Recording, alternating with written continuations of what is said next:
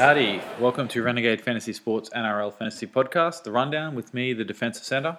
You can find me on Twitter at Defensive Centre. So, in this weekly podcast, I'll cover all of the latest NRL news and developments relevant to your NRL fantasy team. Plus, I'll give you the highlights from www.renegadesfs.com, which is where you can get all of your NRL fantasy analysis. So, the next 15 minutes are meant for all of us who are just only coming up out of the rep round coma. First little update on my team. Round nine was uh, pretty brutal for most of us, and uh, I didn't escape unscathed. I had a heap of those uh, head injury assessment sufferers, plus just generally poor scoring. A lot of my guys uh, went underneath their average. I somehow struggled to 787 and fortunately only dropped 198 spots to 2,304. Um, so I really need to start turning things around. Um, fortunately, the buys are coming up, and so with some pretty good buy planning, I should see a healthy bump in the ranks. Trade wise, this week I'm a bit stumped, um, as a lot of coaches are at the moment. I've got Idris, uh, who is injured for the rest of the season, and Kelly, who's ready uh, to be uh, turned over into someone else at this point. And I've got about five other sort of mid ranges that really need to go uh, before or during the buys. I've also got Hunt returning, who will replace Nikorima, uh, which I'm going to have to deal with. Uh, is in my team at the moment. I don't want to have him in my team while he's playing a utility role. And Segeyaro will be back, um, and he's just hanging around, waiting to force my hand with Brayley. So I'm really ready to move on a bunch of players. But the frustrating thing is that there really are no cash cows on offer. Um, at a later stage of the season, I might be happy with the cash out. So that's a player who who's really really cheap and is unlikely to get any games. Uh, but with buys on the horizon, this strategy doesn't really make a lot of sense. The whole point of a cash out is to roll money into the players who are in your scoring 17. So in this way, you manage to maximize your points um, you know, for the amount of money that you've generated. But the most effective strategy for the buy rounds is to actually use squad depth to cope. So at this point of the year, um, I'm normally trying to spread my cash around a little bit um, across most of my squad, not concentrating it into my top 17 or 18 players. So, um, in other words, gathering red dots is really not a good strategy for the buys. So, where does this leave me? I'm not entirely sure, but I may have to start thinking about targeting mid-range value players to try and squeeze cash um, out of some of the players I don't want to carry through the buys, and then to use that to upgrade players uh, like Idris.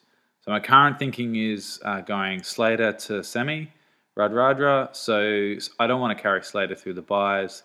You know, he may miss the extra game here or there. He could get injured, and he's going to sort of max out pretty soon anyway and he'll miss four games. So he can probably be moved on soonish, even though he's got money to make. And with that extra money, I can turn Idris into uh, Joseph Leilua. So it adds about six games to my buys um, and gets Milo Leilua for his game against the Knights this weekend, which is uh, which hopefully will will pay off. It does rely on Semi starting to turn his form around, um, especially for those major buy rounds when I'm really going to need to play him. So hopefully that happens. He's only $250,000 at the moment, um, but his scores reflect that price. So, so let's uh, jump into the fallout from round nine and uh, end the rep round and uh, look out for what's going on in round 10. First up, the injury, injury and team list news. Um, first game, Bulldogs v Cowboys. So Frawley finally gets another start with Josh Reynolds out until round 15. So that's good if you've got him, but I wouldn't be rushing him in, and I wouldn't actually be running him in your 17 if you can help it. His points per minute in the fir- in the last few games, where he's played 60 odd minutes or almost 60 minutes, is really poor. So he's not really a fantasy relevant half. I could easily see him going under 20 points. Uh, so don't buy him and possibly don't run him if you can help it. Uh, Elliott is currently named on the bench, but he is rumoured to push Eastwood to the bench and start. He's $238,000 and has a break even of minus seven, so he's a pretty attractive option. Um, he's not really a cash cow, but he's definitely got value. Coote, Granville, and Fensom are back for the Cowboys, which sees the end of Ponga finally. Asiata is now in the front row, so the end of the half halves experiment for him. Hess goes to the bench with Lowe back to starting. Patrick Fa'asuamaleaui is out for the season. Um, and Thurston is also out for a while, um, although it's not really clear how long he's going to be out for. Uh, he's not named this week. He's supposedly going to miss some Origin games, but who knows when he'll be back. He's currently being replaced by Ray Thompson. Hampton is on the bench, ready to give you a really shitty auto emergency if you've still got him. Um, so, with so many changes to the Cowboys team, I would expect some last minute uh, changes. So, just keep an eye out on team lists on the game day. Uh, Dragons vs Sharks.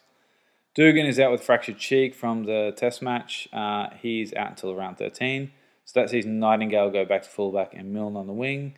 Jai Field is also on the bench. Uh, for the Sharks, T Rex is gone for the season with an ACL injury, and Lewis comes back from injury and replaces him. Uh, Tigers versus Rabbitohs.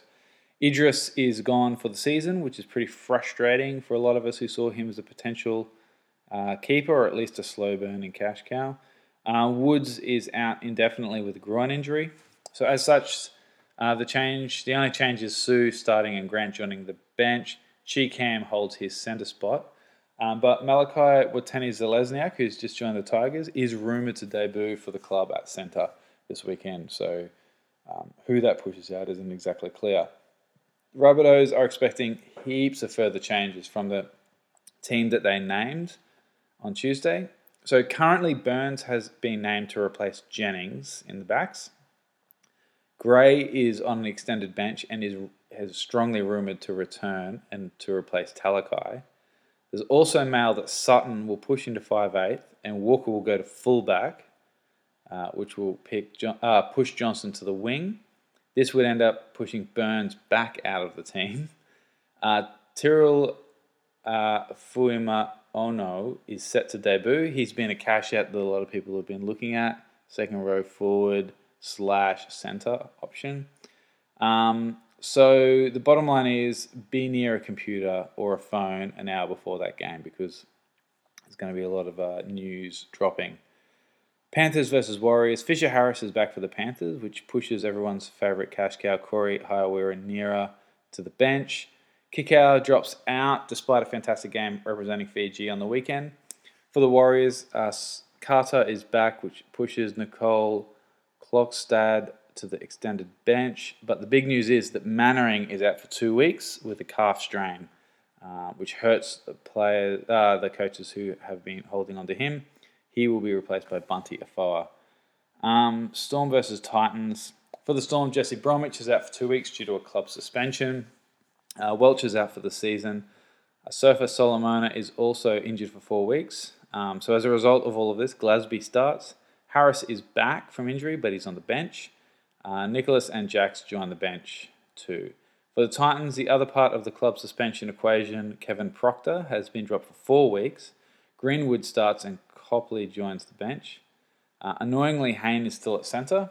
He may um, he may have scored okay last week, uh, but if you watch that game, you realise how close he was to putting in a really terrible score. So uh, he's hoping he gets involved this week and uh, goes chasing the ball. So Manly versus Broncos. No changes for Manly. For the Bronx, Roberts is on an extended bench uh, with Mead starting and George Fry uh, in the 17. Uh, however, Roberts is a strong chance of returning. Hunt is still not back, so good news for us Nico owners. Knights versus Raiders. Yates starts at lock, pushing King to the extended bench. Uh, Hodkinson is on an extended bench, and so he could put Feeney out of his misery and out of the misery of all of those coaches who are foolish enough to pick him up. For the Raiders, Papalii is out through suspension, so Soliola starts and Louis uh, joins the bench. Roosters versus Eels. Latrell Mitchell replaces Shaun Kenny-Dowall, who is also out through a club suspension. Aubusson starts and Guerra is back to the bench. Uh, Aubusson is known as the Black Widow in a lot of fantasy circles, and uh, the uncertainty around him starting or not starting week to week now is certainly reminding me why I avoided picking him up uh, at the start of the season, even though he has been playing exceptionally well up until now. Uh, the Eels are unchanged. So, a bit of a summary about what's up on the Renegades FS website. So, there's a heap of really good stuff up. Uh, it's gone up over the last two weeks since the last round. The break evens are there. All of the uh, round game uh, summaries from last round. Go check them out because it's been a couple of weeks. The Eliminator comp draw uh, is up. Um, I'd like to say I'm not in it because I produce content for the website and so I can't be in the competition, but uh, it's really just because I had a really shitty round in round eight and I missed out on the competition altogether. So, the biggest um, drop of content on the website this week has been a heap of articles about buy planning. So, there's a couple of uh, good, solid introductory articles giving you the basic concepts uh, and the overall strategy. K5 has written up a couple of articles about his buy around targets and how he plans for the buys. The Renegade Analytics Department um, has a fantastic article talking about how the bosses coped with the buys last year. Uh, most importantly, it summarizes how how many players the bosses had available across all the buys, sort of added up um, at this point last year, and then how many they ended up with after trading through the buys. So a bit of a look at um, how they were set up before the buys and then how they ended up faring once the buys ended. So it's a really good way to gauge how you're trending um, with buy planning, particularly if you download the buy planner off the uh, off the Renegades FS website. So the big take home message I got from those uh, articles was that the bosses are looking at approximately 77 players on average available uh, to them over the buys at this point. So these are the players that are going to take the field in each of those major and minor buy rounds.